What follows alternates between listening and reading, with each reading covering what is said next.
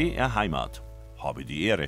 Mit Bettina Arne, ich grüße Sie ganz herzlich. Also ich muss schon sagen, heute früh das blanke Eis bei uns erst vor der Haustür, die Treppe hinauf, dann zur Straße. Wie auf Eiern sind wir Richtung Bahnhof gerutscht. Es war und ist örtlich wirklich ziemlich heftig heute Morgen und ich hoffe, Sie sind gut in diesen etwas heiklen Tag gestartet bis jetzt. Und unser Experte für Redewendungen und Sprichwörter, Dr. Rolf Bernhard Essig, ich glaube, der ist ganz froh, dass er heute das Haus nicht verlassen musste, oder Herr Dr. Essig? Guten Morgen. Schönen guten Morgen, das ist so. Also hier in Bamberg, da ist es noch ganz in Ordnung. Es gibt nur ein bisschen Puderzucker, aber das ist ja das Tückische das Wetter selbst führt uns in gewisser Weise aufs Glatteis. Ganz genau. Denn wenn man nicht aufpasst, plötzlich ist da eine rutschige Stelle und das ist fast noch schlimmer, als wenn es gleichmäßig glatt ist. Dann geht man nämlich garantiert nicht raus. Das ist jetzt ein bisschen Zufall, unser Thema, aber es passt natürlich wie die Faust aufs Auge zum heutigen Tag. Bei uns geht es gleich um Sprichwörter und Redewendungen zum Thema Schnee und Eis. Ja, das Wetter, das führt uns heute im wahrsten Sinne des Wortes aufs Glatteis. Es gibt ja, mein lieber Herr Dr. Essig, zum Thema Eis, Schnee, Winter gibt es ja wirklich sehr viele wunderbare Redewendungen und Sie haben uns viele davon mitgebracht. Ähm, was wäre denn so ein sehr typisches Bild, das wir da benutzen können? Ja, ich muss vielleicht ein bisschen Selbstlob verbreiten. Natürlich dachte ich als ich die Sendung plante vor jetzt äh, acht Wochen, das könnte vom Wetter her passen. Der Januar, das ist ja so einer, der kommt gerne mit Schnee und Eis. Da ist Väterchen Frost ja auf jeden Fall auch da den kennen wir aus vielen Märchen und ich mag diese Gestalt sehr, sehr gerne. Die gibt es ja schon lange aus der russischen Mythologie, aber überhaupt auch in vielen anderen slawischen Ländern. Diese Gestalt, die ein bisschen dem Weihnachtsmann angeglichen wurde, aber ursprünglich war das eben der Winter selbst. Und dass der eben Väterchen Frost heißt, das ist ja eigentlich ein Ausdruck, bei dem man denkt, wieso ist denn der so freundlich? Der Frost, wir merken es ja heute, der ist ja so hm, abweisend und so gefährlich und so problematisch. Und da sind wir bei einem Prinzip, das in sprichwörtlichen Redensarten sehr häufig vorkommt. Man versucht so ein bisschen den Aberglauben in den Griff zu kriegen, indem man das, wovor man Angst hat, freundlich formuliert. Also der Frost war gerade in den kontinentalen Ländern, die weiter im Osten liegen, mhm. ja sehr, sehr bedrohlich. Und wenn man den aber dann als Väterchenfrost oder als Winterzauberer ursprünglich bezeichnet und dem noch, ja, er heißt auch manchmal Großvater oder Großväterchenfrost, und wenn man dem noch Schneeflöckchen, Snegoruschka dann als äh, Rutschka, Verzeihung, als äh, Enkelin an die Seite setzt, dann bekommt er was Freundlicheres. Und damit stimmt man ihn in gewisser Weise auch freundlicher. Und äh, das ist eine gute Idee, damit besser umzugehen, mit dieser Bedrohlichkeit. Wir kennen das im Bayerischen und anderen Gegenden, dass dann der Winter ja auch personifiziert wird. Mhm. Und ja, in einigen Wochen oder Monaten dann wird der Strohmann, der Popanz, je nachdem, was für eine Winterfigur das ist, die wird dann ja auch ganz feierlich verbrannt. Mhm. Dann wird also Schluss gemacht mit diesem Väterchen ja. Bei uns im Allgäu gibt es natürlich da die Funkenhexe, die Funkerhex, mhm. die verbrannt wird. Mhm. Das ist immer der Sonntag nach äh, Faschingsdienstag. Da hat man tatsächlich, früher hat man das halt so in Puppenform gemacht. Davon mhm. nimmt man jetzt an, in vielen Gegenden nimmt man davon Abstand, weil man einfach die, die Kinder auch nicht erschrecken will. Also man macht dieses Funkenfeuer, da gibt es auch oft der Blasmusik dazu und es gibt Funkerkirchle, also die sind meistens auszogene oder ausgebackene Apfelringe und der Bratwurst und es ist ein großes Feuer am Dorfrand. Aber so diese Figuren, die man früher auf, auf jeden Fall aufgezogen mhm. hat, das macht man eigentlich fast nicht mehr hat man sich quasi ja. ein bisschen gesoftet, das ganze Thema. Mhm. Naja, es ist wie so oft, man, je mehr man weiß und auf, wenn man immer auf weiteres hinweist, dann bekommt man auch immer mehr Bedenken. An sich ist dieses äh, symbolische Verbrennen des Winters ja etwas, was einen guten Sinn hat und was ganz unproblematisch ist. Aber gerade wenn es dann eine Funkenhexe ist, die verbrannt wird, dann kommen Menschen und sagen, es gab ja Hexenverbrennungen. Mhm. Daran wollen wir gar nicht erinnern. Menschen sollen nicht verbrannt werden. Aber das geht ein bisschen an dem Brauchtum, finde ich, vorbei. Trotzdem, man kann es verstehen, dass die Kinder nicht erschreckt werden sollen. Ja, also ich denke immer, Kinder, die in einer guten Gemeinschaft sind und wissen, dass hier ein Fest gefeiert wird, die haben davor auch keine Angst. Mhm. Aber ja, das ja. nur nebenbei. Gut, also ich will wie, jetzt ja. nicht zu, zu weit in diesen Bereich des Brauchtums gehen, aber für das Sprichwörtliche ist eben bei uns dieser äh, Ausdruck Väterchen ja. Frost äh, hat Einzug gehalten, ja ganz, ganz üblich geworden. Absolut. Und garantiert auch nach dem Zweiten Weltkrieg noch mal stärker weil ja der Winterkrieg in Russland ganz grausam für beide Seiten war und viele, viele deutsche Soldaten in der Gefangenschaft ja, schrecklichste Kälte auch miterlebt hatten und dann aber auch viele russische Einflüsse mitgebracht haben und äh, durch Ostdeutschland natürlich dann auch nochmal. Also mhm. diese Figur kann man ja gerne mal ein bisschen dazu auch noch nachlesen. Diese Figur ist sehr, sehr spannend, der Väterchen Frost und seine Enkelin, Schneeflöckchen. Ich bin ja mehr eine Frostbeule. ich friere also schnell. Warum, warum bin ich denn eine Beule? ja, also Frostbeulen, das ist ganz. Hm. Also ich weiß ja nicht, wie es, ich bin kein Mediziner, leider, ja. aber man möchte ja gerne alles wissen, wie der Famulus Wagner im Faust sagt. Es ist so, dass die Frostbeule ja wirklich ein medizinischer Ausdruck ist und erst äh, bezeichnet er bläulich, manchmal auch rötliche Verfärbungen an den Extremitäten, mehr noch an den Füßen, teils auch an den Händen. Und äh, es gibt einige, die sagen, gerade junge Mädchen haben so eine Prädisposition dafür. Das mag sein, dass da die Durchblutung nicht so gut ist und deswegen relativ schnell bei der äh, Kälteexposition das passiert, dass man solche bläulichen Stellen bekommt oder rötlichen, die auch erstmal nicht vergehen. Die jucken dann auch, wenn sie wärmer werden und die können dann ein paar Tage bleiben oder auch länger. Aber eigentlich sollten die dann vergehen. Das nannte man mhm. Frostbeulen. Das geht natürlich auch bis zu Erfrierungen. Das ist dann ein anderes Kaliber diese Frostbeulen jedenfalls, die hat man dann übertragen und hat also die Wirkung der Kälte auf denjenigen, der die Auswirkungen dann an seinen Händen sieht, übertragen. Einer, der schnell friert. Und was wirklich stimmt, also gerade wir sprachen über die Soldaten im Winterkrieg und jetzt die ukrainischen Soldaten spüren es ja auch ganz schrecklich. Äh, wer mal Erfrierungen hatte, der ist auch viel, viel empfindlicher, was solche Kälteeinwirkungen anbelangt. Äh, aber jetzt Frostbeule, das ist ja wirklich ein scherzhafter oder ein heiterer Ausdruck und bedeutet einfach, das ist ein Mensch, der sehr, sehr schnell friert. Und auch da ist sehr klar, eine Zeit lang, es wird jetzt nicht mehr so gemacht, wird in den Nachrichten von der subjektiven oder der empfundenen Kälte oder Temperatur gesprochen.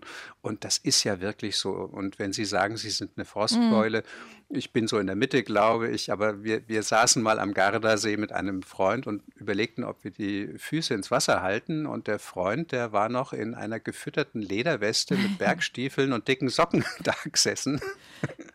Und es ist ja beides richtig. Also ja, ja. Das, Nein, das, ist, das, ist ja, das, ist, ja, wenn Sie gerade mhm. Italien ansprechen, ist ja das Nette, dass man in Italien, wenn man im Spätherbst mal da unterwegs ist, beobachten kann. Also eigentlich muss gar ein Spätherbst sein, es reicht auch schon Oktober. Also sobald, also wir sitzen noch als klassische äh, teutonische Urlauber sitzt man noch in der Sonne, das Jäckchen vielleicht so um die Schultern geschlungen, aber die italienischen Damen haben dann gern schon das, das schwere Daunenjäckchen an. Also das ist, das sind die die Befindlichkeiten doch sehr unterschiedlich. Das amüsiert mich immer wieder und ich denke einfach, ja gut, sie haben nicht so viel Zeit, um ihre Wintergarderobe auszuführen. Vielleicht spielt es da auch eine Rolle, dass man dann das schicke neue Winterjäckchen auch ein bisschen tragen will. Also das ist ähm, wirklich untersuchenswert. Es gab ja schon viele Artikel zu dem Thema, beispielsweise Irland. In Irland sagt man ja, da ist es eigentlich nie so richtig heiß und nie so richtig kalt.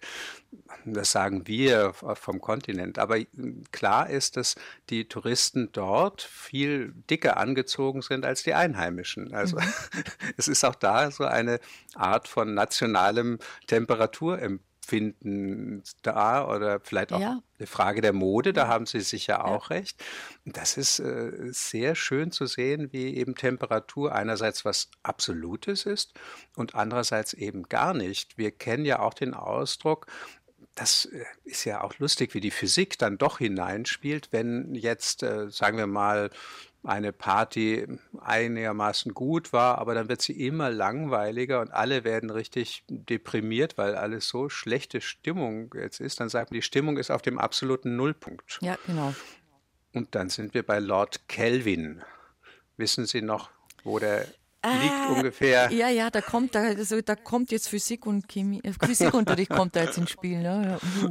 Genau, mhm. also minus 273,15. Ich lernte noch 16, aber äh, das ist schon auch interessant. Dass, äh, man kann sich sofort vorstellen, die Stimmung ist auf dem absoluten Nullpunkt. Natürlich weiß man, es geht um Kälte. Und an diesem absoluten Nullpunkt, den der Lord Kelvin dort äh, ja auch so bezeichnet hat, das ist also jetzt die Temperatur äh, Celsius und bei Kelvin wäre das 0 Grad Kelvin ist eben der absolute Nullpunkt. Kälter geht es nicht. Diese Temperatur ist letztlich nicht erreichbar, sagt er auch da endet alle Bewegung.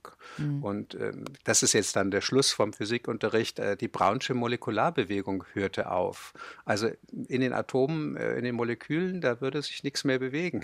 Mhm. Das wäre also alles eingefroren. Und äh, das ist eben schön, wie man so etwas Physikalisches dann in Übertreibung auf eine völlig alltägliche Situation überträgt. Mhm. Noch zwei Sachen zum Thema Frost. Wir könnten jemandem einen frostigen Empfang bereiten. Mhm. Also da sind wir in diesem Bereich dessen, wofür steht etwas in einem ganz allgemeinen menschlichen Wertezusammenhang. Und es ist nicht ganz einfach, gerade in dem Zusammenhang, weil es ja das Negative gibt, jetzt hier das Frostige, der frostige Empfang, ein unterkühlter Empfang könnte man auch manchmal sagen. Da steht die Kühle für eine Gefühlskälte. Die Gefühlskälte mhm. ist im Grunde etwas Negatives. Das wäre eben dieser frostige Empfang oder dass ich jemandem kühl begegne. Das ist alles negativ. Ich habe keine warmen Empfindungen ihm gegenüber. Das ist eine ganz grundsätzliche, auch in sehr, sehr vielen Kulturen verbreitete Art, das zu bewerten. Und ähm, dann kommt eben noch dazu, dass der Frost diese Starrheit hat. Und die Starrheit, die spiegelt sich ja in der Mine wieder. Wenn ich jemandem ja. einen frostigen Empfang bereite, dann bewegt sich eben auch nichts bei mir im Gesicht. Ja. Dann ist das eine starre, eingefrorene Mine geradezu, das ist schon eine unangenehme Art, begrüßt zu werden. Wir zwei haben uns ja, glaube ich, schon mal so als Asterix-Fans hier geoutet. Mhm. Was ich sehr mochte immer, war, wenn in den Sprechblasen, gerne zwischen äh, Gute mhm. Mine und irgendeiner anderen Dame, die sie nicht so mochte, wenn dann immer so Eiszapfen eingezeichnet worden sind. So angenehm, mhm. Madame, angenehm, Madame. Und man konnte genau nachvollziehen, wie die zwei da gerade miteinander sprechen, aufgrund dieser mhm. Eiszapfen. Fand ich schön. Ja. Und das Gegenteil war ja auch zu sehen. Wenn man freundlich war, waren so Blümchen Blümchenkränze, die die Sprechblasen umkränzten. Und wenn jemand wütend wurde, dann wurde das immer äh, tieferes Rot, das ja wiederum ja. für die äh, Wärme steht. Und in dem Fall merkt man, da wird die Wärme eben immer mehr ja. so viel, dass sie dann unangenehm wird. Und mhm. dann wird es hitzig und dann wird man rot vor Zorn und rot glühend und so weiter. Das ist dann der genaue Gegen, mhm. Äh, das genaue Gegenteil. Ähm, dann gibt es noch ein Sprichwort, das Sie uns erklären können, wo es herkommt. Ich kannte es tatsächlich nicht, aber es klingt sehr äh, verlockend. Der Frost ist nur für die Kohlen gut. ja, also es ist ja so, bei Sprichwörtern ist äh, die Idee ja häufig, dass es gut ist, etwas sagen zu können. Und äh, gerade solche Sprichwörter, die nicht sofort verständlich sind, eignen sich hervorragend, um in einer Situation einen anderen auf den Arm zu nehmen oder zu verwirren oder ein bisschen zu ärgern. Und sagen wir, Sie hätten mir jetzt einen frostigen Empfang bereitet und ich würde sagen, der Frost ist nur für die Kohlen gut. Denn könnten Sie merken, oh, ich war jetzt ein bisschen sehr kalt für ihn, das will er mir wohl damit sagen. Denn äh, wir ansonsten als gerade auch im bäuerlichen landwirtschaftlichen Bereich, wir würden ja immer sagen, oh, der Frost ist gar nicht gut, der zerstört, der ist eine Gefahr für Wasserleitungen, für Mensch und Tier, aber für die Kohlen ist er gut, denn die müssen jetzt ja ganz, ganz viel arbeiten, über die Jahrhunderte zumindest, im Ofen, damit es uns warm wird. Und insofern ist auch das, was da angeblich gut ist, ja auch wieder schlecht, weil wir die Kohlen verbrauchen müssen. Also dieses Sprichwort hat ganz, ganz viele Nebengedanken und das ist nicht äh, untypisch für Sprichwörter. Mhm. Es gibt ja diesen Ausdruck, jedes Sprichwort hat seinen Sinn und seinen Hintersinn. Und dieses Mitdenken müssen, das macht mir auch Freude. Also jemanden plötzlich, äh, ja, kalt erwischen. Ja, genau. Könnte man sagen. Ja, es kommt jetzt gleich bei also uns unvorbereitet. Die, die Schneerosenpolka. Und das muss man natürlich schon sagen, wenn wir so richtigen Frost haben und er malt dann wirklich diese, diese Blumen, diese Eisblumen mm. an die mhm. Fenster. Und es der, der Raureif überzieht die Bäume und die Büsche und die Sonne glitzert da rein. Es ist ein unglaublich schönes Bild, immer, immer wieder.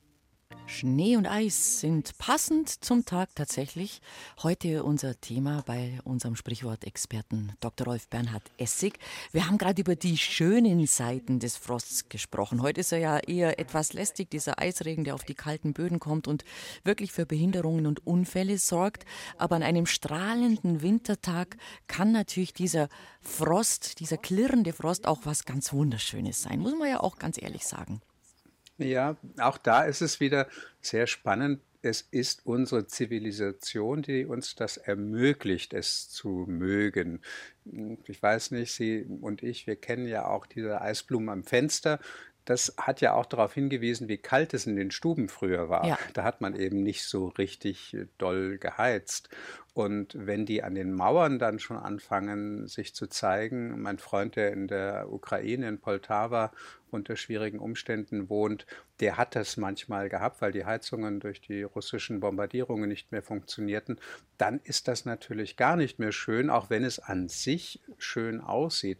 Und was auch wieder ganz, ganz interessant ist, diese Eisblumen sind äh, ähnlich wie die Sonnenstäubchen, die wir ja auch mögen, aus äh, Kristallisationspunkten, die eigentlich kleiner Dreck ist, kleine Staubkörnchen häufig. Oder wenn die Scheiben nicht ganz, ganz glatt sind, dann bilden sich diese schönen Blumenmuster auch daran, einfach weil sie oft geputzt wurden und dann kleine Kratzer da dran sind. Also auch hier ist es sehr, sehr ungewöhnlich, dass aus einem einer Beschädigung, etwas Unangenehmen, etwas Dreckigen gleichsam, etwas sehr, sehr Schönes entsteht, was wir, wenn wir genügend Wärme sonst haben und Muße haben, wenn wir es betrachten können, dann ganz cool sagen können, ach, ist das schön. Jetzt haben Sie ganz cool, cool gesagt.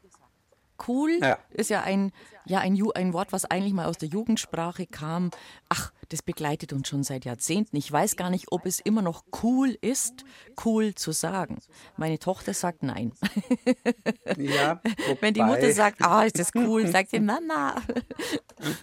Ja, gut, heute hörte man dann andere Wörter, wobei man sagen muss, es gibt sehr viele Wörter, die eine kurze Halbwertszeit haben, auch schon wieder was aus der Physik, und andere, die sich länger halten und dabei aber eine Art von Konjunktur zeigen. Und da gehört cool auf jeden Fall dazu. Das ist ein unglaublich stabiles Wort. Ja. Wir kennen das ja grundsätzlich eher, sagen wir mal, aus dem Bereich des Jazz. Da hat man das ganz früh schon gesagt. Also in den 50er Jahren in Deutschland konnte man bei Jazzbands schon hören, das ist cool Jazz. Mhm. Und war aber wirklich musikalisch geprägt und hat sich dann in den späten 60er Jahren über Hippie- und Protestbewegung ein wenig verbreitet, aber so richtig modisch wird es dann in den 80ern, da findet man es dann auch in den Wörterbüchern und ab den 1990er Jahren wird es dann inflationär. Ich bin viel in Schulen unterwegs, äh, beschäftige mich auch immer wieder mit jungen Menschen bei äh, Festivals und ähnlichen Gelegenheiten und da höre ich dieses Wort nach wie vor. Spannend ist, dass es sich über die Generationen hinweg hält. Also dass sowohl Sie jetzt das sagen können, wie ein Zehnjähriger. Der mhm. kann auch sagen, das war cool, Mama. Mhm. Und die Mama kann auch sagen, ja, genau, cool. Aber warum eigentlich? Also die Idee dahinter ist wieder die, die wir anfangs schon mal kurz ansprachen, dass kühl auch etwas Positives sein kann. Und in der Antike hat man ja schon angefangen, die Emotionen nach Temperatur einzuordnen. Und da hat man die Vernunft, die Geduld zum Teil auch mit Kühle verbunden. Und die Wärme mit der Leidenschaft, die dann ja auch ja, emotional ist und etwas unbedacht sein kann. Und das findet man auch bei Shakespeare schon. Da heißt es dann cool reason, also kalte Vernunft oder cool patience, kalte Geduld. Das bedeutet, ich lasse mich nicht von irgendwelchen Zufällen, von irgendwelchen Ereignissen aus der Ruhe bringen. Die Ruhe wird da mit der Kälte mhm. verbunden, vielleicht auch vom Frost her. Und das ist dann vor allen Dingen durch die Sprache der Schwarzen Ende des 19. Jahrhunderts immer stärker zu einem Ausdruck geworden, der noch viel, viel mehr bezeichnet. Da war es dann nicht nur die kühle Art des Gentlemans, der sich durch nichts aus der Fassung bringen lässt. Wir denken an in 80 Tagen um die Welt, wo Phileas Fogg einen Pfeil in seinen Zylinder bekommt und sich davon überhaupt nicht beeindrucken lässt. Oh, und wir das denken also, an James Bond. Das ist doch der Inbegriff von Coolness, meine Güte. Aber das ist kein oder? Gentleman. Nee, nicht immer. nee, nee, nee. Also äh, ich denke, dieses Prinzip des Gentlemans, das vor allen Dingen im 19. Äh, Jahrhundert entwickelt wurde, was auch andere, gerade in Deutschland, halb bewundernd, halb verächtlich so sahen, der ist immer kühl, der zeigt keine Emotion.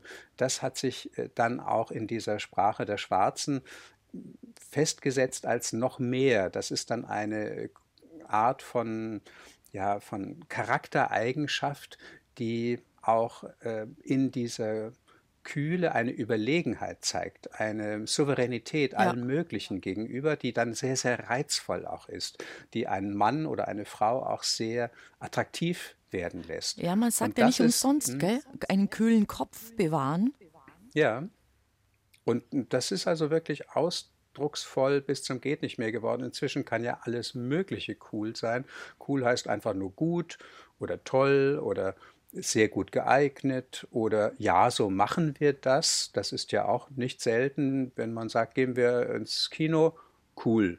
Das heißt, ja, das ist in Ordnung, das ist angemessen, das ist prima. Also ein Wort, das so viele Bedeutungsnuancen bekommen hat, das ist nicht zu fassen. Und ich bin ganz sicher, das wird nie out sein, sondern das wird mhm. immer weiter bestehen bleiben. Mhm. Und sagt man nicht auch, dass Rache am besten kalt serviert wird? Ja, also da. Also quasi überlegt, erstmal überlegen, ja. nicht sofort hitzig reagieren und äh, lospreschen, sondern erstmal überlegen, was, was, warum man reagieren will und wie. Ja, also Rache ist ein Gericht, das am besten kalt serviert mhm. wird, heißt es als Sprichwort ganz richtig. Die Sache ist, wie immer gibt es natürlich auch die gegenteiligen Ideen, dass man äh, sofort lieber Rache üben sollte. Rache ist Blutwurst oder Blutwurst. Mhm. Das kennt man ja auch. Also es ist genau dieses. Äh, Rache kann ja als positiv bewertet werden. In vielen Gesellschaften war das so. Und dann sollte man sie natürlich sofort in flagranti erwischt, in brennendem Verbrechen, wie das ja auch heißt, sollte man sie sofort üben. Aber andererseits ist es natürlich so, dass man sich durch eine plötzliche, unbedachte, hitzige Reaktion auch selbst in Gefahr bringt und dann lieber eine strategisch angelegte, kühle Racheaktion. Wir denken an Le Miserable von Victor Hugo, wo also dann über Jahre hinweg ein Rachefeldzug orchestriert und organisiert wird. Ganz beeindruckend. Und dann ist das natürlich gut, diese Rache kalt zu servieren. Ich glaube, der längste Rachefeldzug ist in, ist in Sturmhöhe. der geht ja. über Jahrzehnte, oder? Dieser Plan. Oh ja, eigentlich schon. ähm, und wir bekommen kalte Füße. Also wenn wir kalte Füße bekommen, mhm. das äh, passt auch ganz gut in, in dieses äh, Bild ums Thema kalt rein, dann, dann haben wir Angst. Ne? Dann schauen wir, dass wir weiterkommen. Ja, aber warum gerade kalte Füße? Mhm. Wir könnten ja auch einen kalten Kopf bekommen, kalte Hände bekommen, kalte Oberschenkel, kalte Leber. Es wäre ja alles Mögliche denkbar. Wir haben ja auch äh, auf unserer Homepage von äh, BR Heimat ein paar Bildchen und da hat die Petra Martin ein hübsches Bild rausgesucht, wie jemand kalte Füße offenbar hat auch. Es ist aber ja ein ganz bestimmter Ausdruck. Es ist ja nicht nur, dass wir wirklich kalte Füße haben, sondern es bedeutet, in einer Situation, in der man etwas tun wollte, plötzlich sich nicht mehr trauen. Also es ist schon eine sehr genau äh, fixierte mhm. Bedeutung, die wir hier haben. Und mit äh, allergrößter Wahrscheinlichkeit kommt es vom Kartenspielen her. Also bei Fritz Reuter in einer Geschichte wird das schön beschrieben, der sehr, sehr populär, vor allen Dingen in Norddeutschland war. Aber es kam wohl auch sonst immer wieder vor, dass Kartenspieler, die in einer schlechten Lage waren, die sich so äh, in Gefahr brachten, Haus und Hof zu verspielen, dass die eine Entschuldigung suchten, um sich unauffällig vom Spieltisch zu entfernen die sagten dann, ach, ich habe so kalte Füße bekommen, ich muss mich mal ein bisschen bewegen. Und dann hauten sie aber ab, damit sie eben aus dieser bedrohlichen, schwierigen, peinlichen Situation herauskamen. Und ist insofern war es also nur eine vorgeschobene Behauptung, ich habe kalte Füße. Und das wurde am Kartentisch dann auch wiederum ironisch gerne verwendet, um jemanden zu provozieren und zu sagen, also komm, jetzt leg mal noch einen drauf oder hast du kalte Füße bekommen? Und äh, das ist schon auch spannend, wie aus dem Kartenspielmilieu das dann in den Alltag gekommen ist. Mhm. Schnee und Eis sind heute unser Thema mit unserem Studiogast Dr. Rolf Bernhard Essig. Es geht ja immer um die Redensarten, um die Sprichwörter, woher die kommen, wie man die erklären kann. Und ein bisschen über Frost haben wir uns schon unterhalten, über Kälte auch. Jetzt wenden wir uns mal dem Schnee zu. Der Schnee vom vergangenen Jahr. Ist das was Gutes oder was Schlechtes?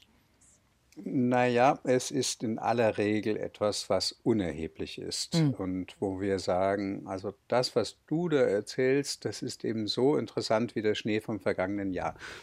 Dazu muss man oder kann man sich zweierlei noch denken. Das ist ein geflügeltes Wort, das äh, bei François Villon vorkommt, der um 1460 herum eine Ballade des Dames du Temps Jadis gedichtet hat. Und da gibt es den Refrain Où sont les neiges d'antan? Wo ist der Schnee des letzten, des vergangenen Jahres? Und da geht es eher um eine Art von melancholischer Frage, dass dieser Schnee eben längst geschmolzen ist, alles vergessen und hat damit dann aber auch eben keine Bedeutung mehr. Wir können uns noch vorstellen, es gab ja diese kleine Eiszeit, die längere Zeit zwischen dem 15. und dem 18. Jahrhundert sehr, sehr starke Probleme gerade für die Bevölkerung in hügeligeren, bergigeren Gegenden, aber auch allgemein in Europa hatte. Und da ist dieser Schnee des vergangenen Jahres auch immer ein Thema gewesen. Also man erzählte sich, Mensch, der Schnee, weißt du, der lag da zwei Meter hoch, aber andere sagten dann, naja, was ist denn daran erheblich? Das sind Schneegeschichten, aber der Schnee ist ja weg, der ist ja gar nicht mehr da. Was soll denn das äh, uns interessieren? Und da kommt dann diese Bedeutung her. Also, was soll denn dieses Gerede? Aber ein wenig schwingt schon doch mit diese Melancholie, die ursprünglich darin steckte, dass man manchmal zusammensitzt und überlegt, vielleicht mhm. auch eben die schönen Schneetage, die man ja früher auch genießen konnte mit Schlittenfahrten oder mit Schneeballschlachten oder anderen Spielen, die im Schnee auch über Jahrhunderte üblich waren. Natürlich auch Liebesgeschichten.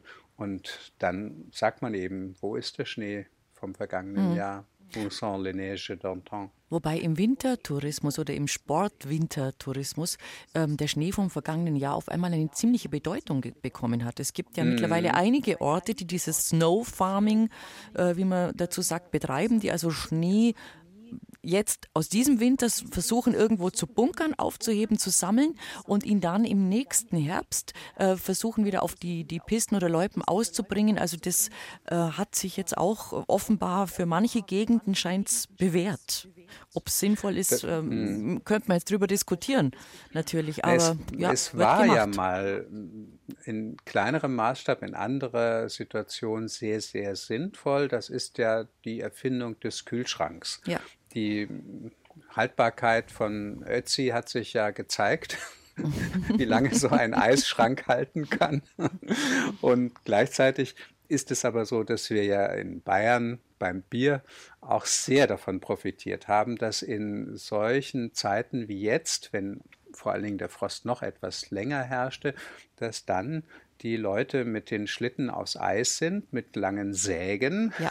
Und dann haben sie Eis geerntet. Ganz Eine genau. schweißtreibende Eisarbeit. Und das wurde dann in die Keller gelagert und hat bis in den Sommer dann die ja. Biervorräte haltbar gemacht. Unglaublich, wie effizient das war und wie lange diese Eisvorräte in entsprechender gleichmäßiger Temperatur dann gehalten haben. Mhm. Und die großen Brauereien, die hatten entweder oft tatsächlich mhm. einen Weiher, einen Eisweiher quasi in mhm. unmittelbarer mhm. Nähe angelegt, mhm. oder sie hatten zumindest diesen Eiskeller. Es hat sich recht lang erhalten.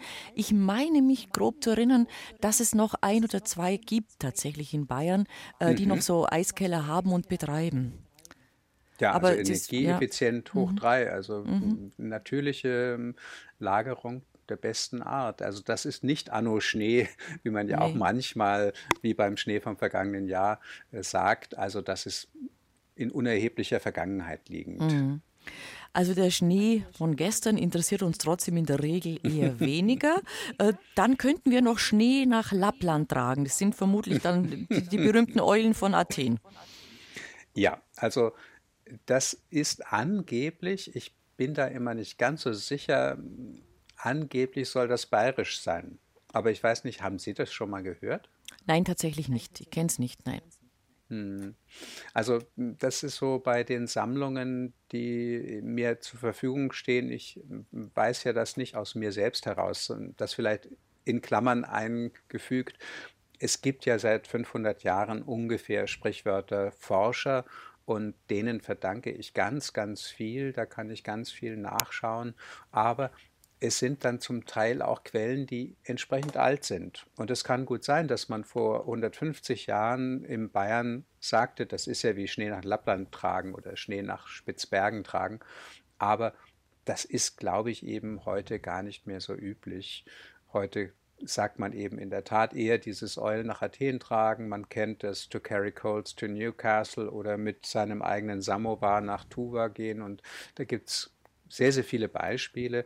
Aber Lappland, das eignete sich als ein Projektionsort sehr gut. Von dem wusste man nicht viel, aber man wusste, das sind Rentiere, das sind die Lappen und die Samen und dort gibt es sicher dauernd Schnee. Deswegen wäre es sinnlos, den Schnee dorthin zu tragen. Mhm. Den Schnee im Ofen backen oder dörren, das, hat, das, kann, das war mir kein Begriff, muss ich auch sagen. mhm. Kenne ich nicht als diese Redewendung. Ja, das ist auch eine altmodische, ich bringe die ganz gerne mit hinein, weil auch das vielleicht wieder in Klammern eingefügt, ich werde häufig damit konfrontiert, dass ältere Menschen bedauernd sagen, die Jugend, die kennt ja keine Sprichwörter und Redensarten mehr. Mhm. Und ich frage dann im Gegenzug, wie oft verwenden Sie selbst denn solche? Und dann sagen die häufig, na ja, nicht so häufig und ja, wie soll das dann, dann besser werden? Ja, also es wird ja weitergetragen immer, ja, durch die Sprache. Gerade diese, diese Sprichwörter und Redensarten, die die noch auf der Pfanne haben, dass die dann auch sich wieder verbreiten können, wenn sie das verwenden. Auch wenn sie Angst haben, dass sie dann als altmodisch gelten oder als seltsam und kurios. Es ist etwas, was auch gerade junge Menschen interessiert. Gerade das Ungewöhnliche daran, gerade das Altmodische, das kann ja wieder reizvoll sein. Und den Schnee im Ofen backen oder dörren, das ist natürlich eine, eine dämliche Tätigkeit, eine törichte, eine aussichtslose äh, Tätigkeit. Wozu soll denn das führen? Und äh, solche Dinge gibt es ja sehr, sehr, solche Redensarten gibt es sehr häufig. Auch äh, wie wir später noch vielleicht, oder das können wir gleich hier machen, das Schneesieben. Mhm. Auch Schnee zu sieben, das denkt man, was soll denn das Macht sein? Keinen Sinn, bei, genau. bei, bei der Arbeit an einem äh, ABC über Karl May haben meine Frau und ich das bei Karl May häufiger gefunden. Der freut sich wie der Schneesieber auf äh, den Sommer und äh, dann oder auf die Gurkenzeit. Dahinter steckt dann wieder ein seltsamer Volksglaube, nämlich diese Verächtlichmachung der Unverheirateten. Die alte Jungfer oder der Hagestolz, denen hat man dann nachgesagt, wenn die im Himmel dann sind, dann müssen sie, weil sie ihre Aufgabe, sich zu verheiraten und Nachkommen zu kriegen, nicht erfüllt haben, mit dämlichen Tätigkeiten beschäftigen. Mhm. Und das war unter anderem das Schneesieben, damit eben schön gleichmäßige Flocken vom Himmel fallen, mhm. oder den Schnee im Ofen zu backen oder zu dörren. Also, also ein, ein völligen Blödsinn sozusagen. Eine Art Strafe. Mhm, Strafe. Und das kennen wir ja auch aus der antiken Mythologie. Da gibt es ja den Tantalus und ja. den Sisyphus und andere, die auch so etwas Sinnloses tun müssen in alle Zeit, auf Ewigkeit.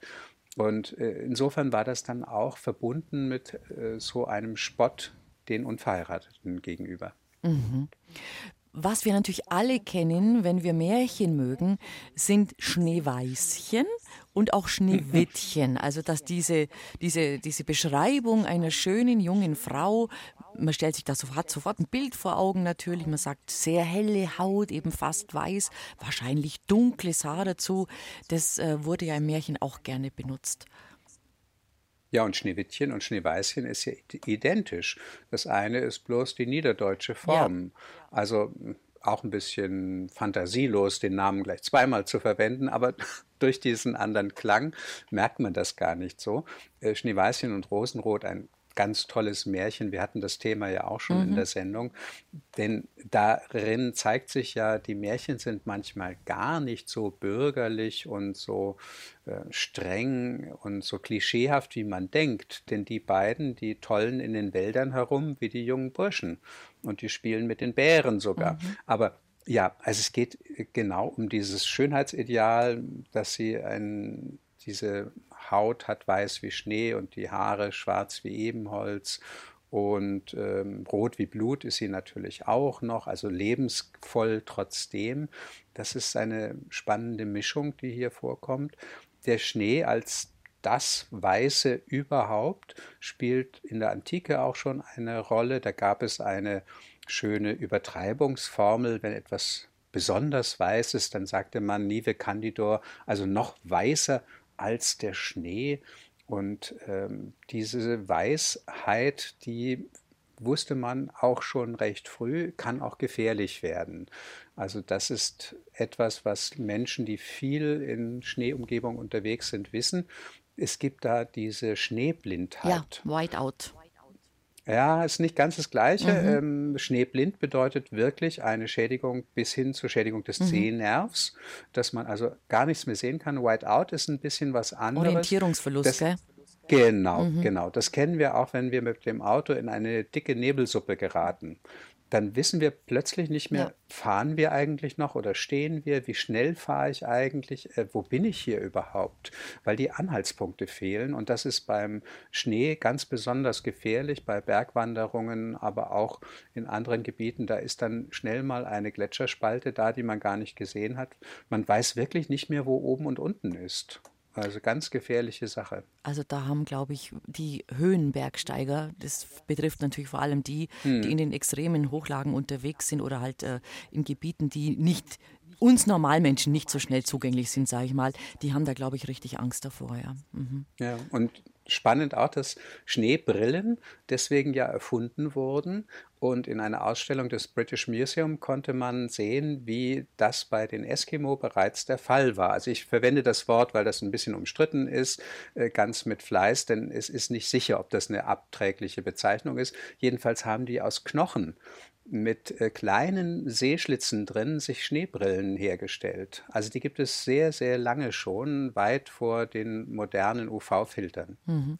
Ganz kurz abschließend nochmal zum Schneewittchen. Mhm. Vielleicht war diese weiße Haut natürlich für die damalige Zeit und die Damenwelt sozusagen erstrebenswert, weil die äh, normale Bäuerin, die halt draußen arbeiten musste, in der Regel auf dem Feld, die waren ja sonnenverbrannt. Die waren ja eher, die hatten ja eher einen, einen, einen braunen Teint, also einen gebräunten Teint oder vielleicht auch rot geäderte Wangen aufgrund der mhm. Kälte. Und die vornehmen Damen, die natürlich die schönen Damen, die nicht sich dieser harten Arbeit stellen mussten, die hatten dann diese schöne, was, äh, blasse, weiße Haut. Also vielleicht auch deswegen dieses Schönheitsideal.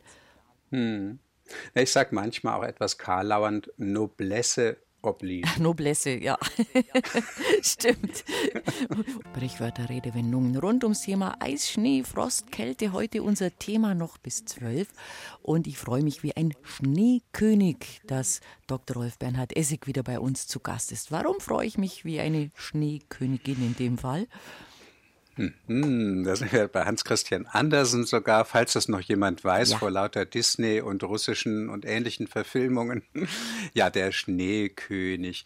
Also das ist ja der Chef einer Schneeräumtruppe in Schleswig-Holstein. Aha. Ja, das habe ich auch erst. das habe ich auch erst jetzt ge Großes gelernt. Erstaunen und Stutzen meinerseits. Ja, also das ist, finde ich, immer ganz wichtig. Ich merke ja, dass ich im Laufe der Zeit sehr, sehr viel Wissen angeeignet, äh, mir angeeignet habe. Aber es ist ja so, dass es nicht schlecht ist, nochmal nachzuschlagen. Und die Erklärung, die kommt gleich auch, warum man mhm. sich freut wie ein Schneekönig aber dass ein Schneekönig eben in Schleswig-Holstein auch der Chef einer Schneeräumtruppe ist, dass man das eben als eine Art äh, Ehrentitel verwendet, das finde ich großartig. Man kann sich das gleich vorstellen, wie da so eine Menge Menschen gerade eine Einfahrt freiräumt und einer sagt zum anderen, oh, der Schneekönig kommt, wir müssen uns ein bisschen anstrengen. Mhm, das ist wirklich hübsch. aber, aber es geht eigentlich hier um etwas anderes ist, äh, ist ja eine Bezeichnung dafür, dass jemand sich richtig toll, mächtig freut. Mhm. Der freut sich wie ein Schneekönig. Es ist natürlich auch ein bisschen was Spöttisches mit dabei, aber wer der Schneekönig ist, das ist schnell gesagt, das ist der Zaunkönig. Der Zaunkönig als Vögelchen, das hier auch im Winter zu sehen ist, ist ja recht bekannt und ein hübsches Vögelchen, unser kleinstes, wenn ich mich nicht irre. Und der heißt in sehr vielen Sprachen irgendwas mit König. Bei uns gibt es auch den Ausdruck Meisenkönig oder Tannenkönig. Und man fragt sich, warum denn gerade so ein Winzling jetzt König heißt. Also der Zaunkönig, der spielt schon in der Antike eine Rolle. Bei Aesop gibt es eine Fabel, in der die Vögel einen König küren wollen. Und sie sagen sich, wir machen einen Wettbewerb, wer am höchsten fliegen kann, der soll König werden. Und alle stieben hinauf in die Höhe und ganz, ganz oben, am allerhöchsten, ist dann nach einiger Zeit der Adler und sagt laut, ich bin der König, ich fliege am höchsten. Aber ein Zaunkönig, der so klein und so leicht war, dass es der Adler nicht merkte, der blieb auf dem Rücken des Adlers einfach hocken und war insofern noch ein bisschen höher, weil er ja auf dem Rücken des Adlers stand und rief, ich bin noch höher, ich bin der König. Und diese schlaumeierische, kluge Idee des Zaunkönigs, die führt dazu, dass er eben in vielen, vielen Sprachen mhm. kleiner König heißt, Königlein, Schneekönig, weil er eben im Winter hier zu sehen ist, Zaunkönig, weil er auf den Zäunen umher hüpft. Und man empfand es als besonders schön, dass dieser Vogel auch noch äh, laut gibt und äh, sehr wie es schien, heiter hin und her hüpft, auch wenn es kalt und eisig ist. Mhm. Und das empfand man als eine besondere Fähigkeit, sich freuen zu können. Und dann sagte man eben, Mensch, du freust dich ja wie ein Schneekönig. Er ist übrigens wirklich ein charmantes kleines Vögelchen. Äh, zu sehen in unserer Bildergalerie auf brheimat.de auf unserer Sendungsseite von Habe die Ehre, wo meine Kollegin Petra Martin eine hübsche Bildgalerie gemacht hat zu dem Thema, das wir heute besprechen. Der Schnee an sich ist nicht immer so, wie er aussieht. Da gibt es ganz, ganz unterschiedliche Namen und Arten und das weiß niemand so genau wie die, heute sagt man Inuit dazu, früher Eskimo. Und die haben, glaube ich, 40, 50 verschiedene Namen für den Schnee. Also die unterscheiden die Kristalle, da können wir nur staunen. Das ist eine von den schönen modernen Legenden. Also es gibt ja gerade im Bereich der Sprache sehr viele dieser Art. Manchmal werden die in Filmen sogar erwähnt und trotzdem, äh, man, man kommt nicht dagegen an. Die Geschichte ist so schön, ähnlich übrigens wie das äh, im Amazonas verschiedene Stämme 50 oder 100 Bezeichnungen für grün hätten. Mhm. Das, das leuchtet so ein. Ja, man glaubt Aber sofort. Es ist halt leider erfunden. Es gibt sogar ein äh, Gedichtband bzw. ein Essayband und Gedichtband von Nancy Campbell, der heißt 50 Wörter für Schnee. Und da erwähnt sie auch nochmal, dass es letztlich ein produktives Missverständnis war. Vor gut 100 Jahren hatte ein Forscher darüber berichtet, dass die Eskimo, wie er damals sagte, die Inuit im Grönländischen, wie man auch sagen könnte, wobei das wieder verschiedene Sprachen sind, mehrere Ausdrücke für Schnee hätten, aber er sprach noch nicht davon, wie viele das wären. Und er erklärte ein bisschen auch, wie die Sprache dort funktioniert, nämlich durch Anhängung von weiteren Wortbestandteilen. Und das hat sich sehr schnell verbreitet. Es wurden dann immer mehr, erst waren es vier und dann acht und dann 20 und dann 50 und irgendwann waren es 100 immer mehr solche Ausdrücke, aber es stimmte überhaupt nicht. Es war letztlich so, dass durch dieses Anhängen von Wortbestandteilen das Ganze wie ein neues Wort aussah, aber letztlich eigentlich etwas war, was wir mit einem Satz ausdrücken würden. Also Schnee, der heute gefallen ist. Aber es war kein neues Wort, sondern Schnee heute gefallen. So müsste man sich das mhm. vorstellen. Und äh, in Wirklichkeit haben die gar nicht so viele. Es gibt eine Untersuchung, die sagt, im Isländischen gäbe es immerhin 16 Wortstämme für Schnee und in einem äh, Dialekt, der teils noch in Schottland gesprochen wird, in Berggebieten, da seien es 100, äh, 421 solche Ausdrücke. Das Wichtigere daran ist, dass wir überhaupt damit rechnen, dass äh, es eine Differenzierbarkeit gibt, dass man eine Sache, die uns so klar und so weiß wie Schnee erscheint, dass man die ganz genau anschauen kann. Und wir kennen ja auch den Unterschied schon im Deutschen. Ja, natürlich, natürlich gibt es den normalen Schnee, aber dann gibt es ja den Neuschnee. Das den ist ja was ganz anderes. Den Pappschnee. Genau, den Firn. Also da kommt genau. schon ein bisschen genau. was zusammen, wenn man genauer drüber nachdenkt. Ich bin mir sicher, die alten Landwirte oder hatten noch ein paar mehr, ja. Mhm. Genau, oder das Grieseln. Ja. Äh, also das, das merkt man, oh, auch das Deutsche ist da gar nicht so schlecht, aber da spielt dieser Exotismus, wie man das auch nennt, hinein. Das Fremde mhm. ist das Interessante, das Ungewöhnliche, das Reizvolle und dem dichtet man dann eben auch manche Sachen an, wie in diesem Fall die 50 oder 100 oder wie viel auch immer Bezeichnungen für Schnee, dass es eine wesentlich klarere Auffassungsgabe dem Schnee gegenüber gibt. Das ist gar keine Frage. Aber das ist bei allen äh, Volksstämmen der Fall, die viel im Schnee unterwegs sind. Die müssen das ja auch wissen. Die sehen zum Beispiel ein blaues Eis ist trügerisch. Das ja. gibt es äh, offenbar in Grönländischen auch als Ausdruck dafür, dass jemand nicht verlässlich ist. Das, der ist blaues Eis. Also mhm. pass auf. Bei dem musst du genauso aufpassen, wie wenn du mit deinem Schlitten jetzt über blaues Eis musst oder mit deinem äh, Kajak.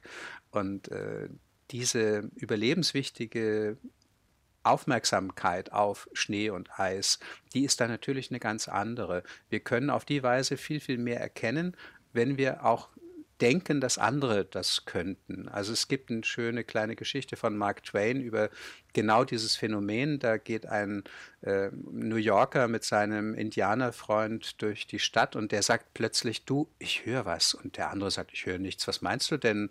Und dann geht er zu einem Efeu, dreht das Blatt um und dahinter ist eine Grille, die zirpt. Und der New Yorker ist begeistert. Ach, diese unverbildete Natur des eingeborenen Indianers, der hat noch Sensibilität, der hat noch Ohren, unglaublich scharf. Und dann sagt der Indianer, ja, wart mal kurz, und lässt ein 5-Cent-Stück fallen und in der Umgebung drehen sich alle um. Mhm. Und dann sagt er, das 5-Cent-Stück-Geräusch, als es fiel, war nicht lauter als die Grille. Aber die Menschen hier waren darauf eher eingestellt und darauf geprägt, das wahrzunehmen. Die Grille spielte für sie keine Rolle. Mhm. mhm. Es gibt äh, ein Sprichwort, das ich aus meiner Kindheit und Jugend kenne. Bei uns hat man gesagt, wenn der Fuchs übers Eis geht, dann kannst du oh. mit dem Pferdefuhrwerk drüber.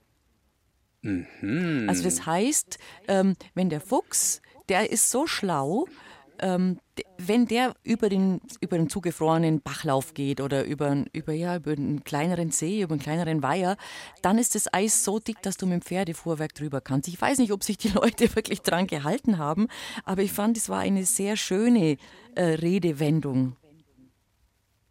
Ja, also ich schreibe es mir gleich mhm, auf. Müssen es mal nachgucken. Wenn der Fuchs übers Eis geht, kannst du mit dem Pferdefuhrwerk drüber. Weil, also ich weiß das so ein bisschen von, von meinen äh, Katzen. Ähm, da ist es so, dass wir im Garten einen größeren Teich haben, so einen kleinen mhm. Schwimmteich. Und wenn es Frost hat, friert er natürlich irgendwann zu. Und es gibt genau den Tag, an dem gerade die Altkatze dieses Eis zum ersten Mal betreten hat. Und wenn die Altkatze drauf war, dann sind die zwei äh, Jüngeren dann hinterher. Und sie haben ihr sozusagen den Vortritt gelassen. Und mhm. ähm, es gab aber auch genau den Tag, an dem sie wieder außen rum gegangen ist. Immer. Mhm. Ich, ich, spreche in der Vergangenheit, weil sie leider nicht mehr ja. lebt. Sie ist alt geworden und alles gut. Aber sie hat genau gewusst, wann kann ich da drauf und wann nicht. Also denke ich, es muss wirklich was dran sein. Tiere haben diesen Instinkt, dass sie wissen, ich kann diese Eisfläche betreten, den wir Menschen einfach so vermutlich heutzutage weniger denn je noch haben. Mhm. Naja, es äh, gibt ja dazu das Passende im Sprichwörtlichen, wenn es dem Esel zu, wohl, wohl wird, geht, geht er aufs, aufs Eis. Zu wohl ja. ist, geht er aufs Eis, tanzen und ich kenne dann auch noch die Erweiterung und bricht ein. Ja, weil der Esel also, dumm ist eben und der Fuchs ist schlau. Genau, genau. Also, so konnotieren wir das natürlich, diese zwei mhm. Tiere. Mhm. Und wir, wir verwenden das ja im Sprichwörtlichen, um so eine Tollkühnheit, eine dumme Art von ähm, Gutlaunigkeit, Wagemut zu bezeichnen. Wenn es dem Esel zu wohl wird, geht er aufs Eis. Also ähm, man kann sich vorstellen, selbst wenn er nicht einbricht, äh, er kann dann ja auch ganz, ganz schlecht zurechtkommen. Die harten Hufe auf dieser auf dieser glatten Eisfläche, da, da wird er ganz schnell auf dem Bauch liegen. Das ist ja wie die Kuh ist vom Eis. Das hatten wir ja auch in anderen Zusammenhängen schon mal. Mhm. Das äh, ist insofern nur bemerkenswert, dass dieser Ausdruck in der Politik vor allen Dingen sich durchgesetzt hat und gar nicht lange, also in den 60ern frühestens, eigentlich dann erst in den 70er, 80er Jahren wurde das modern, obwohl die Sache selbst natürlich vorkam, weil man das Vieh ja möglichst lang auf der Weide hielt, auch wenn es schon mal Nachtfröste gab. Und da konnte so eine Kuh natürlich bei einer größeren Lache auch mal ausrutschen und dann nicht mehr recht auf die Beine kommen. Und dann so eine 400, 500, wie viel Kilo Kuh vom Eis zu bringen, das war eine schwierige Arbeit. Und wenn das geschafft war, dann hat man sicher gesagt, oh mhm. Mensch, die Kuh ist vom Eis. Mhm. Aber wie gesagt, obwohl die Sache sicher alt ist, als sprichwörtliche Redensart taucht die vielleicht vor 50, 60 Jahren erst auf. Mhm.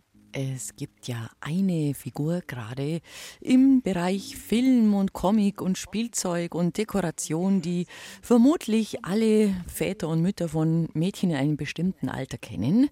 Das ist die Eiskönigin.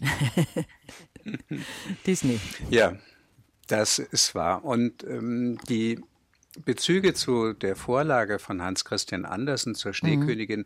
sind fast nicht mehr da. Sie ja. haben die Figur ja auch völlig verändert. Es ist auch völlig in Ordnung, dagegen ist nichts zu sagen. Ich finde es auch letztlich besser, wenn dann eine Neuinterpretation stattfindet. Und ich empfehle zur Ergänzung einfach nochmal das durchaus äh, traurige, ja. spannende, ein bisschen grausame, auf jeden Fall gruselerzeugende Original von Andersen anzugucken. Die Schneekönigin ist ja eins seiner langen Märchen, also im Vergleich ja. zum hässlichen Entlein viel, viel länger, aber sehr spannend, auch toll illustriert. Mhm. Hm. Also von Nikolaus Heidelbach gibt es äh, sehr gute Illustrationen auch dazu. Also toll. Bei der Disney-Interpretation, das heißt ja im Original nur Frozen, also eingefroren, da haben sich ja die Deutschen gedacht, wir nehmen diesen Bezug zu Andersen auf und nennen es eben die Eiskönigin. Und damit es also noch witziger wird, hat man den Untertitel völlig unverfroren dann noch dazugesetzt. Und der ist ja nur wirklich sehr, clever. sehr verbreitet und ich, das denke ich auch als Marketingstrategie eine gute Idee. Das Unverfroren, das äh, hört man ja heute auch in unterschiedlicher Bedeutung. Früher war das ja ganz klar dreist und unverschämt. Aber ähm, heute kann ich das auch durchaus sagen für ähm, ja, unkonventionell oder ein bisschen mit Wagemut. Jetzt mache ich das mal einfach, jetzt traue ich mich. Ich sag mal ganz unverfroren, dass ich äh, ein Fan von Christian, Hans Christian Andersen bin oder so. Also dieses Wort hat sich sehr, sehr verändert und schon als Kind dachte ich immer, äh, was soll denn das sein? Ist das wirklich jemand, der einfach nicht leicht friert? Also das Gegenteil von der Frostbeule, die wir in der vorigen Stunde hatten. Und ähm, die Idee dahinter ist auch nicht so ganz klar äh, interpretiert. Es gibt Leute, die wollen ganz weit zurückgehen bis ins 16. Jahrhundert. Ein anderes Wort, das dahinter stecken könnte, unvorfährt, unverfährt, für unerschrocken auf den Plan zu rufen. Aber letztlich sind doch die Gegner, glaube ich, mehr, die sagen, nein, es geht wirklich um das Frieren. Man wird ja durch den Frost, durch die Kälte steif und unbeweglich. Und wir kennen das auch Leute, die gehemmt sind. Die stehen ja dann auch so ein bisschen steif da und wissen nicht so recht, was sollen sie sagen. Die sind schüchtern. Und das Gegenteil davon wäre dann eben jemand, der nicht schüchtern ist, nicht gehemmt ist. Und das könnte dann eben diese Unverfrorenheit, mhm. diese Dreistigkeit auch erklären. Und die Frechheit, das wissen wir ja, hat auch eine Doppelbedeutung. Einerseits sagen wir, das ist aber frech, unverschämt. Andererseits sagen wir, Frechheit siegt. Mhm. Zur Eiskönigin gibt es ein Pendant, auch etwas, von dem wir nicht genau wissen, ob er existiert, aber er wird immer wieder ähm, beschworen und beschrieben. Das ist der Schneemensch, der Yeti. ja, also selbst äh, Reinhold Messner soll ihn ja, ja, gesehen haben, zumindest behauptete er es mal kurz. Vielleicht war es auch eine Folge von Whiteout. ja, diese äh, Figuren, die gehören ja wie Bigfoot oder wie das äh, Monster von Loch Ness einerseits zu diesen modernen Mythen, andererseits gibt es in der Tat schon lange Geschichten von übergroßen Wesen, mehr oder weniger menschlich aussehend. Väterchen Frost gehört von mir aus, glaube ich, sogar auch ein bisschen in diese Richtung, aber der Yeti hat dann wieder den Vorteil des Exotismus, also weit weg, irgendwo im Himalaya soll er ja leben. Und äh, das hat man heute in manchen Sprachen auch als eine sprichwörtliche Redensart dafür, dass jemand leichtgläubig ist. Du glaubst wohl noch an den Yeti oder ich glaube, du hast den Yeti gesehen und ist aber dann klar, Daran glaubt doch nur jemand, der sehr leichtgläubig ist. Mhm. Es gibt übrigens eine ganz andere ähm, Verwendung von Schnee. Schnee ist ja auch der Begriff für Kokain tatsächlich. Wenn man sagt, man nimmt mal eine Prise Schnee.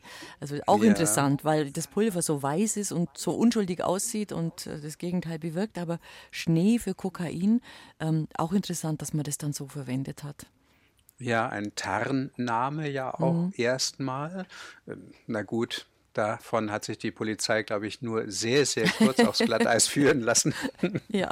Aber äh, das war dann äh, auch schick, davon als Schnee zu sprechen. Gerade die Rockmusik, die Rockmusiker, sagen wir genauer gesagt, die äh, das nahmen oder dann Hans-Christoph Daum, der Fußballtrainer, von dem man dann auch sagte, mhm. dass er deswegen so gern an der Seitenlinie rumlaufe, weil er das für eine Linie Kokain halte. Also da gab es wirklich böse Spottgeschichten von allen Leuten, die eben ja mit Schnee und Kokain zusammenhängen. Das ist so ab den 70er Jahren im, im Deutschen sehr, sehr üblich geworden, davon zu sprechen. Aber es wurde dann sehr gern auch spöttisch verwendet. Und es gab dann so eine Art Schneeballeffekt, nachdem es in vielen Filmen vorkam, dann immer mehr in der Populärkultur. Da hat es dann ganz, ganz äh, die ganze Welt verwendet. Mhm. Wenn wir viel Schnee haben und der sehr schnell runterkommt, dann kann das sehr schnell gefährlich werden. Dann haben wir nämlich eine Lawine und auch mhm. die schlägt sich natürlich in unserer Sprache nieder. Ja, also eine Lawine von Ausdrücken haben wir ja, die wir über die mhm. Zuhörer gerade äh, runtergehen lassen. Und ähm, diese Idee, die kommt ja im Schneeballeffekt oder im Schneeballsystem auch vor, dass ein Schneeball, den man am Gipfel eines Berges, an einem Abhang, der schneebedeckt ist, herabrollen lässt, am Ende dann eben riesengroß werden kann, sogar eine Lawine auslösen. Beim sprichwörtlichen Schneeballsystem ist das ähnlich. Ich wurde mal auch von einem äh, Mitstudenten zu einem anderen gebracht, der sollte mich dazu bringen, Versicherungen zu verkaufen.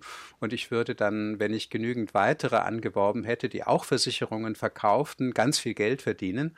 Das war also dieses typische ja. Schneeballsystem. Man spricht auch von Strukturvertrieb.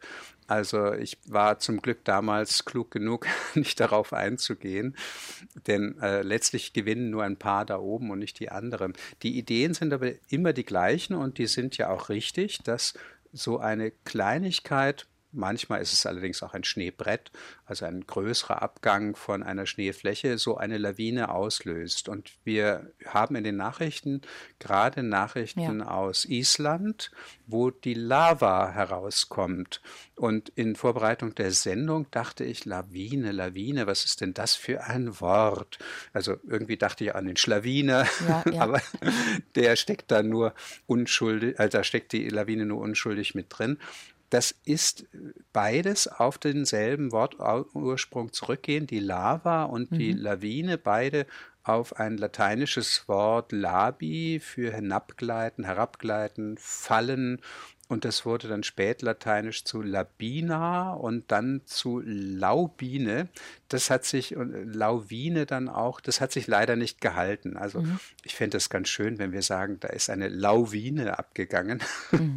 Das hat sich im 18. Jahrhundert dann aber geändert. Und äh, je mehr man die Berge erforschte, auch im Tiefland von den Bergen hörte, in die Berge fuhr, umso mehr hörte man von der Lawine und umso mehr wurde sie dann eben auch sprichwörtlich für äh, Effekte, die von einer kleinen Ursache zu riesigen Wirkungen kamen. Heute würde man dann vielleicht in der Werbung sagen, das geht viral, aber man hätte sonst auch sagen können, das ist ja wie ein Lawineneffekt, das wie eine Lawine einen überrollt, sagt man ja auch manchmal. Also dieses Bild ist allen vor Augen, die Bedrohlichkeit von ferne auch durchaus, das beeindruckende Schauspiel, das man dort genießen kann, aber vor allen Dingen eben diese Idee, etwas ganz Kleines löst etwas unglaublich Großes mhm. aus.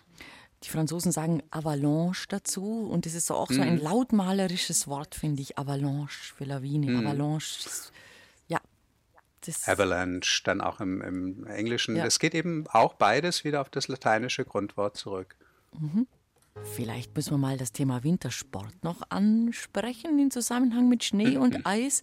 Schlittenfahren natürlich, das ist ja für Groß und Klein ein Vergnügen. Und da gibt es auch viele schöne Redewendungen dazu. Also mein Lieblingssprichwort, weil das auch so hinterfotzig ja. in gewisser Weise ist, das kommt aus Russland und sagt, wenn die Wölfe heulen, muss einer vom Schlitten. Oh, sehr plastisch, oder? also sofort ist man in eine Geschichte von Tolstoi oder ja. so und, und sieht also die Troika mit bimmelnden Glöckchen und dahinter die Wölfe, die verfolgen und heulen. Und dann sind da zwei, drei, vier Leute auf dem Schlitten und überlegen, wer muss sich opfern, damit die Wölfe den fressen. und das kann man im Alltag auch für viele Gelegenheiten durchaus sich vorstellen. Also wenn in einem Team bei beispielsweise einer ausgebotet werden soll oder einer überflüssig ist. Man kann das ja auch ironisch und witzig verwenden, aber es eben gerade die Bildlichkeit, die mhm. macht unglaublich viel mhm. aus in dem Fall. Und warum brettern wir eigentlich einen Hang runter mit unseren Skiern? Weil, weil die früher aus Holz waren? In der Tat. Also da dachte ich auch, äh, man kennt das ja vom Auto auch ganz normal. Man sagt ja, der brettert da mit 180 in die Radarfalle, das gibt's doch gar nicht. Aber es ist so, dass die Skier die man ja Brettel genannt hat, die waren aus Holz, ganz klar. Wir hatten auch noch solche, diese alten, die wir aus äh, Skandinavien übernommen hatten. Ja. Die waren ja oft zwei Meter lang und schön breit und äh, Bindung, ja, die war erstmal noch ganz einfach. Das war wirklich mit äh, solchen Schnüren, mit Lederriemen besser gesagt, waren die befestigt. Und die nannte man ganz richtig Bretter. Und dann hat man gesagt, wenn jemand sehr schnell einen Abhang hinunterfuhr, der brettert mit seinen Bretteln die, die Piste runter und hat sich dann ausgebreitet in dem Sinne von sehr, sehr schnell sich bewegen. Und das kann man mit einem Schlitten ja auch, wenn die Verhältnisse gut genug sind. Pulverschnee ist da ja gar nicht gut. Das muss ja schon eine gewisse Tragfähigkeit haben, auf was, worauf man fährt. Und das kennen wir auch, dass man sagt, mit dir werde ich jetzt mal Schlitten fahren. Das bedeutet ja Drohung. Mhm. Also wenn du das jetzt weitermachst, dann wirst du eine äh, Quittung bekommen. Und da ist man sich nicht ganz sicher, aber es spricht vieles dafür, dass auf dem Schlitten zu fahren ja alles andere als nur angenehm ist. Die sind ja nicht gefedert. Das heißt, man bekommt alle Stöße des Bodens mit, wenn man da einen Hang hinunterfährt. Und zwar so richtig, ja. Meine Güte. Mhm. Und damit sind wir ganz nah dann auch an den Schlägen. Also mit jemandem Schlitten fahren heißt mhm. auch, du wirst dann Püffe abbekommen, aber eben nicht von dem Boden, sondern von mir. Also da ist die Drohung sehr klar. Und früher gab es, was sogar Goethe schon beschreibt, in vielen Gegenden auch die Schlittengerechtigkeit. Es war nicht so üblich und so sittsam, dass ein Mädchen Schlitten fuhr, jedenfalls nicht alleine. Und deswegen baten die Mädchen die Burschen, sie würden doch gerne mitfahren. Und die sagten, ja, das ist in Ordnung, aber die Schlittengerechtigkeit äh, hieß dann, dass am Ende der Schlittenfahrt sie einen Kuss bekamen. Das finde ich auch einen sehr schönen Ausdruck. Mhm. Apropos Schlittenfahren bei Eis, so wie heute, kann es richtig, richtig gefährlich sein. Eis wird auch verwendet, wenn man auf das Alter von äh, Menschen abzielt. Zum Beispiel jemand hat Raureif an den Schläfen. Eigentlich ein sehr poetisches, schönes Bild. Oder er hat einen eisgrauen Bart, ein eisgraues Haupt, sagt man auch. Mhm. Ja, ein, manchmal hat man auch gesagt, sein äh, Haupt ist beschneit. Also auch da geht es jetzt um diese Farbpalette von Weiß und Grau. Da gibt es ja sehr viele Grade. Ich will jetzt nicht sagen Fifty Shades of White, ja. aber, aber das ist in der Tat eine sehr gute Idee dahinter, weil man ja auch sagt, je älter man wird, umso mehr verliert sich die Hitzigkeit der Jugend mhm. und man wird ja auch kühler und das passt dann sowohl von der Farbe als auch vom Temperament. Und wenn man älter wird, wird man ja auch oft vorsichtiger, nicht nur, wenn es Eis hat. Wenn man zu vorsichtig ist, dann gibt es ja einen ziemlich äh, derben Ausdruck auch. Da sagt man ja, dir geht wohl der Arsch auf Grundeis. Grundeis. Ja. Und da sagt man sich auch, was ist denn bitte Grundeis? Also äh, die Idee dahinter ist folgende, dass im Frühjahr sich ein Eis, das auf dem Grund eines Sees sich gebildet hat, plötzlich sich auch lösen kann mit krachenden Geräuschen. Und wenn jemand Angst hat, dann kennen wir ja, dann äh, sorgt das Darmhirn für einige sehr unschöne Folgen. Also man hat, ähm, ja, es gehen festflüssig und gasförmig Stoffe durch den Schließmuskel und das kann dann auch sehr geräuschvoll werden. Ja, das auch sehr, ja, aber Sprache ist oft sehr drastisch und sehr plastisch im wahrsten Sinne des Wortes. Ähm, lassen Sie uns mal noch schnell so eine ein, ein Beziehung herstellen zwischen Sommer und Winter. Und da gibt es eine schöne Fabel von der Ameise und der Grille. Wer im Sommer gesungen hat, der kann im Winter tanzen. Ja, diese Fabel, die wurde zumindest uns in der Schule gerne vorgehalten. Es ging darum, dass man eine rechte Balance finden sollte. Die Geschichte findet sich schon bei Aesop, also ungefähr 500 vor Christus. Die Tiere, die ändern sich. Mal ist es eine Grille, mal ist es ähm, eine Heuschrecke, mal ist es eher so eine Art äh, Heimchen, Wanze. Es gibt da verschiedene Formen. Aber gerade bei der Grille passt es natürlich sehr schön. Die macht ja für uns zumindest, wirkt es so, sie macht Geräusche, die musikalisch wirken, die schön wirken. Sie ist im Sommer immer unterwegs. Man sieht sie nicht wie die Ameise dauernd arbeiten. Die Ameise mhm. ist ja mhm. bekannt für, für ihre Fleiß ja, nimmermüde Arbeit, immer wieder trägt sie Vorräte in den Ameisenbau hinein.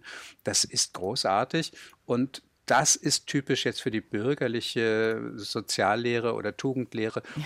Daran sollte man sich halten. Immer arbeiten, arbeiten, arbeiten. In der Fabel ist es so, dass die Grille im Sommer eben sehr fröhlich ist und hin und her hüpft und Musik macht. Aber im Winter, da hat sie Hunger und klopft bei der Ameise an und bittet um Brot. Mhm. Und in den meisten Spielarten dieser Geschichte, da kommt dann dieser Satz der Ameise, erbarmungslos. Wer im Sommer gesungen hat, kann im Winter tanzen. Also du kriegst nichts von mir. Mhm. In anderen, neueren Varianten, da hat sie dann doch ein Herz, lässt sich sogar vielleicht was vorspielen von der Grille. Und das ist für mich das Schönere, zu denken, warum muss es denn immer Arbeit sein? Das kann doch nicht das ganze Leben nur daraus bestehen. Und da fällt mir dazu das wunderbare amerikanische, US-amerikanische Sprichwort ein, die Ameise arbeitet, der Biber arbeitet und spielt. das ist ja immer die Idealvorstellung, oder? Dass wir einen Beruf finden, eine, eine Beschäftigung finden, die uns erstens sinnvoll erscheint, zweitens zu unserem Lebensunterhalt beiträgt und drittens hm. Freude macht, so wie uns ja. beiden unsere Sendung hier. Genau, haben wir es gut gelöst. Biber. also eigentlich sind wir Biber, genau. Ja. Wir haben noch einiges in petto, das wir gar nicht mehr alles unterbringen, Herr Dr. Essig. Das müssen wir jetzt, Obacht, Achtung, sozusagen auf Eis legen. das ja, das hatten wir ja vorhin mit den Eiskellern auch, dass ja. man äh, die äh, Möglichkeit des Eises zur Haltbarmachung genutzt hat. Sehr gut. Also ja. so, irgendwann muss man ja auch ans Eingemachte gehen. Genau. Das ist auch diese Vorratsidee, was ich unbedingt noch loswerden muss, weil das heute praktisch nicht mehr vorkommt. Früher hatten die Autobahnpolizisten lange weiße Ledermäntel an. Ja. Und die Lkw-Fahrer, die warnten einander vor den Kontrollen von diesen Autobahnpolizisten und die äh, hatten damals ja CB-Funk. Ja, die konnte man äh, natürlich Bord. mithören von Seiten der Polizei, deswegen mussten sie, lassen Sie mich raten, ich weiß noch nicht, wie die Geschichte ausgeht. Ich vermute, die haben Codeworte benutzt, oder? Decknamen. Genau, Na? und das hieß Schneemänner mit weißen Mützen.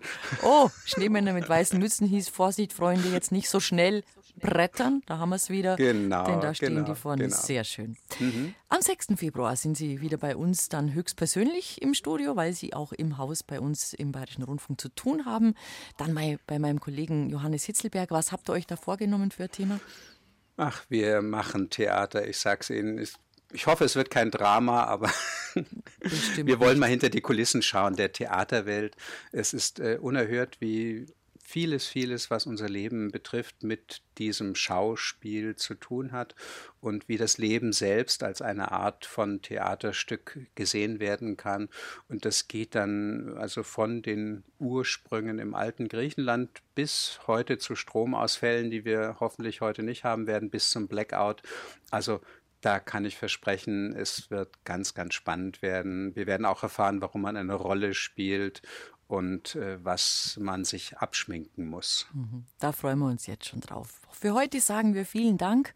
Bedanken uns auch bei unseren Zuhörerinnen und Zuhörern für ihr Interesse und hoffen und wünschen uns allen, dass wir noch gut durch diesen Tag kommen, der wie gesagt vom Unterboden her so ein bisschen heikel ist. Also wer immer draußen unterwegs ist heute, Obacht sein. Ich sage Dankeschön. Es sollte, Bis zum nächsten genau. Mal. Es sollte im besten Sinne glatt gehen. So ist es. Ja, das war jetzt sozusagen die Spitze des Eisbergs. Wir hätten noch einiges in petto gehabt, aber wir machen ja sicher ein andermal wieder eine schöne Sendung mit Herrn Dr. Essig zum Thema Kälte, Eis, Winter.